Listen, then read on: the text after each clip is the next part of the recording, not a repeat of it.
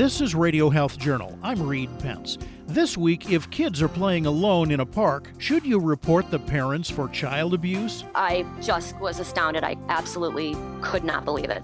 I mean, I can't think of a crueler thing to do to a mother or a family than to falsely accuse them of abusing their children. How overparenting has become expected or even required when Radio Health Journal returns. I'm Nancy Benson, host of Radio Health Journal. If you enjoy listening to Radio Health Journal, you'll also like our sister show, Viewpoints, which covers a wide array of topics from education to history to the environment. Here's a preview of what they're covering this week on Viewpoints. He's often drawn as half genius, half jerk from birth. That's not accurate. The lasting legacy of the late Steve Jobs. Then, most of us revert to some sort of what we call an adapter. It's a little nervous gesture that we use, a self soothing gesture like rubbing your fingertips together. What signs do you show when you're feeling tense or telling a lie? I'm Marty Peterson. And I'm Gary Price. These stories in depth this week on your public affairs magazine, Viewpoints. Listen to Viewpoints on your favorite radio station and subscribe and listen to shows anytime on Apple Podcasts and Google Play. A couple of years ago, then eight year old Dorothy Widen, who lived in a quiet tree lined Chicago suburb, took her new dog Marshmallow for a walk around the block. Dorothy's mom, Corey, says it's a short block where just about everybody knows everybody else. So, no big deal. We were in the yard, had breakfast, and she said, Okay, I'm going to walk Marshy. And I said, Okay. And she got the leash, got him going. I walked her to the front, and then she needed to take the dog a certain distance away from me because otherwise he just listens to me and chases after me and won't listen to her. So the dog trainer was like, she needs to take the dog far enough away where he can't see you so that she can work on training because we both needed him to start listening to us.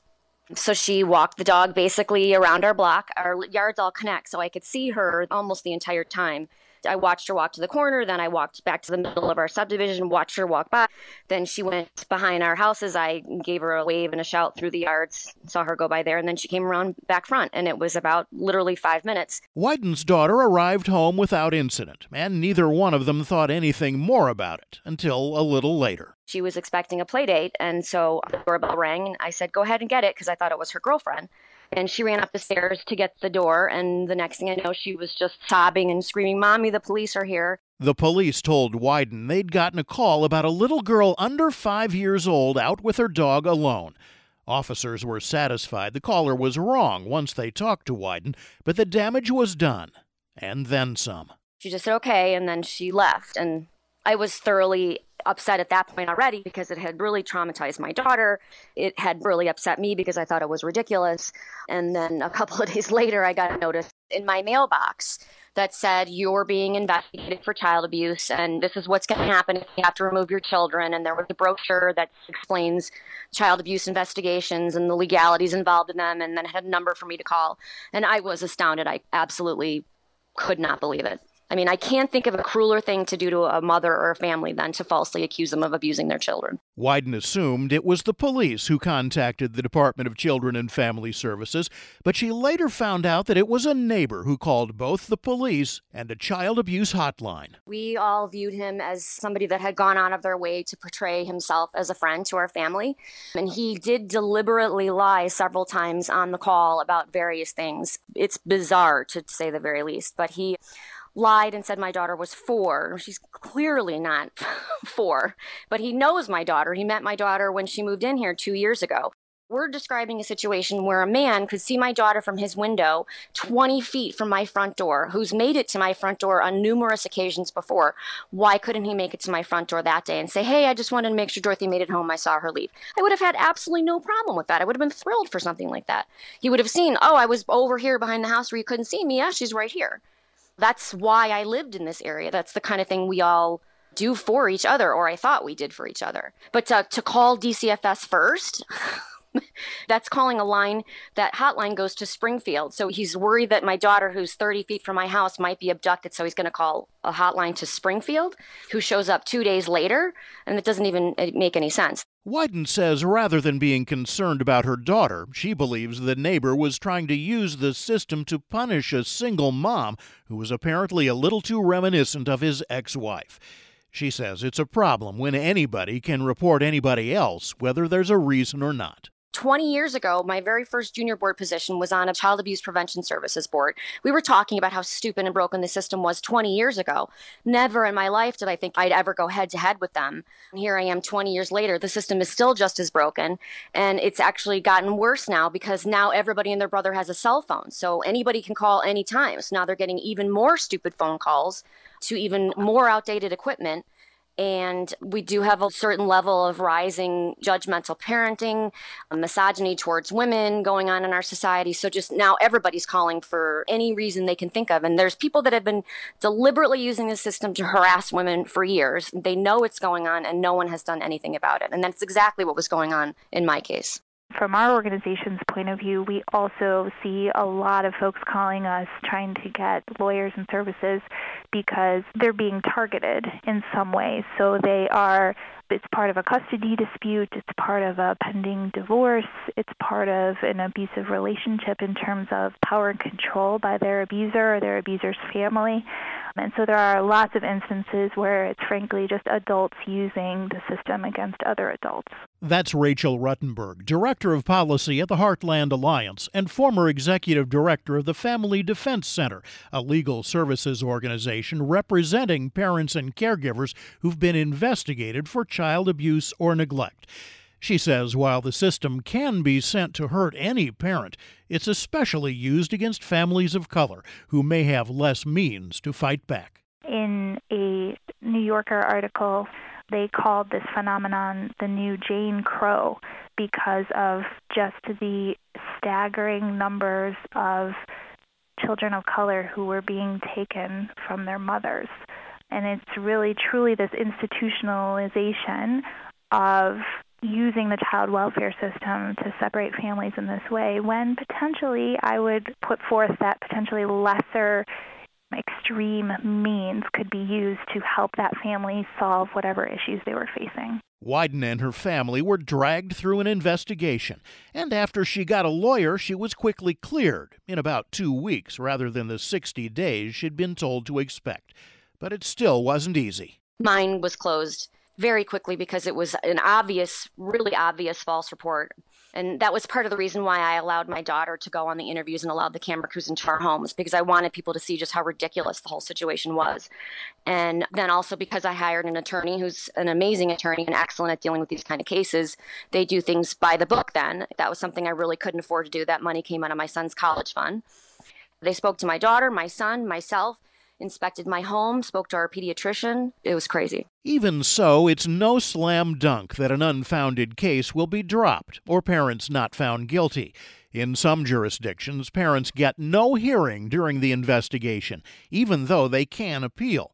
A finding of abuse obviously can result in children being taken away, and the threat of even a low level child neglect finding can hurt a family badly. They can be on the state central register, which is a registry of people who have findings of child neglect and child abuse, and depending on the allegation, it can be between 5 and 50 years that your name can be on that registry.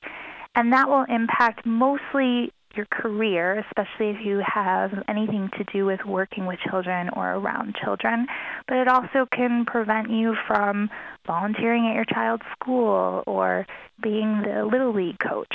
So that can have some pretty dire consequences in terms of how a family wants to live its life and have parents and children sort of living together and supporting each other as they grow.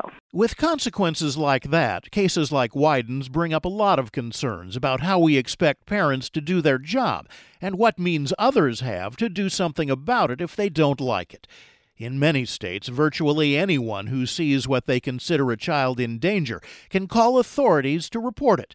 That's laudable as far as protecting children, but what Widen and her family went through is far from rare.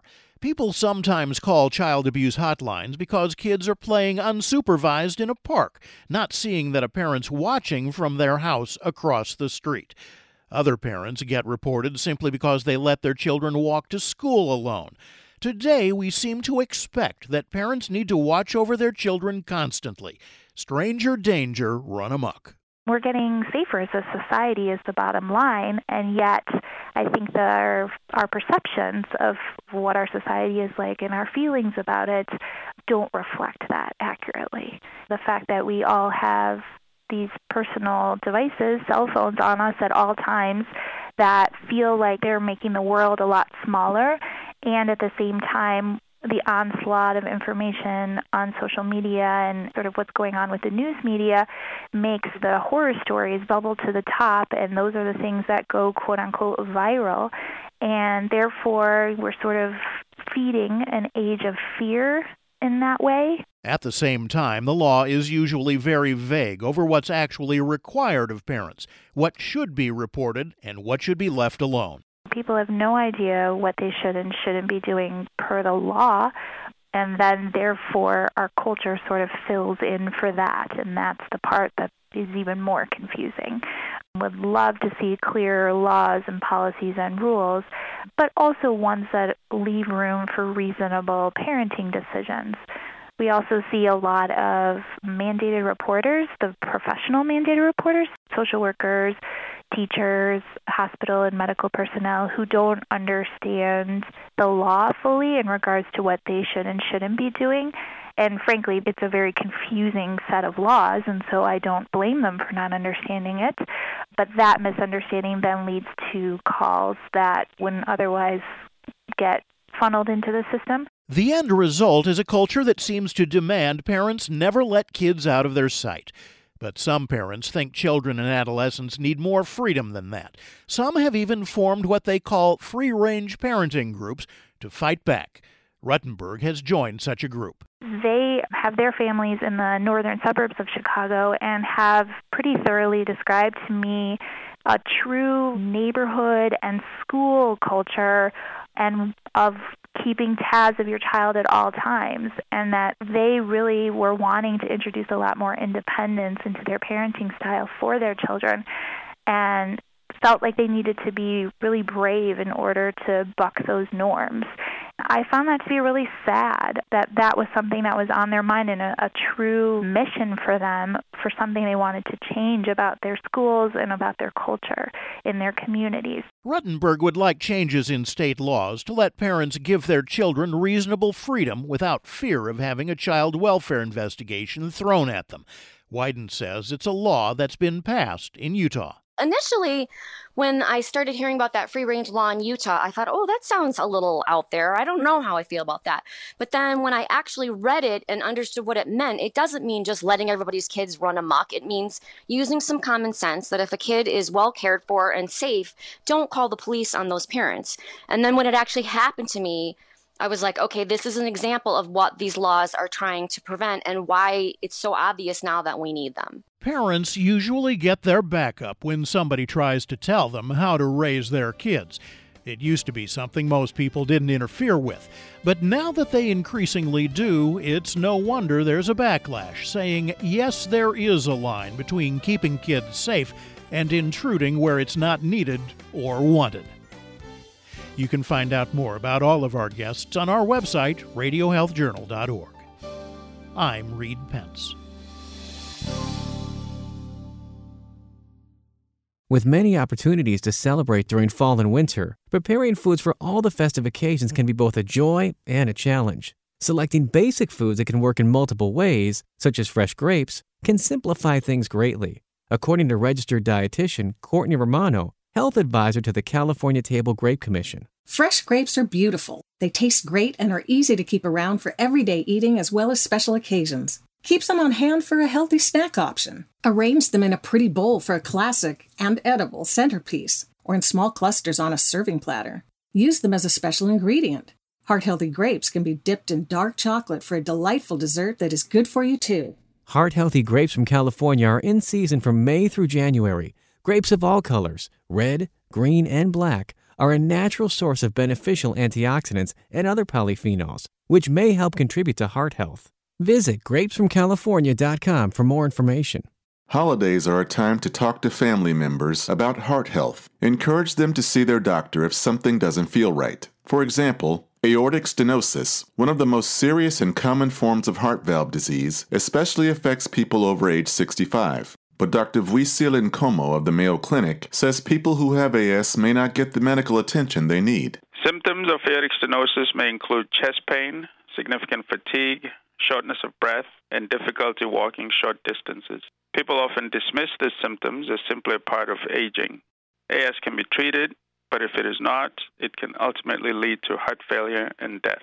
If you have symptoms, see your healthcare professional for a heart function and valve check. Target aortic stenosis from the American Heart Association, sponsored by Edwards Life Sciences, has tools for patients and families at heart.org/as. That's heart.org/as.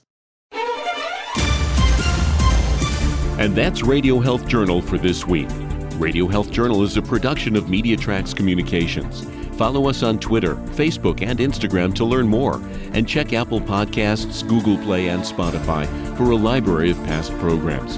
Plus, you'll always find previous segments and information about our guests at radiohealthjournal.org. Join us again next week for another edition of Radio Health Journal. Coming up next week on Radio Health Journal. I've seen those numbers, and I'm afraid they are not alarmist. They are quite realistic. COVID numbers are skyrocketing. Is it possible deaths could climb to a half million by February 1st? Then, hiccups. Almost everybody has a favorite folk remedy to try to get rid of them. They may not be based in science, but most of those remedies actually work. I think they work because they're forcing you to contract your diaphragm muscle, to twist your ribs, to wince when you're eating something like lemon and sugar. All that and more on Radio Health Journal.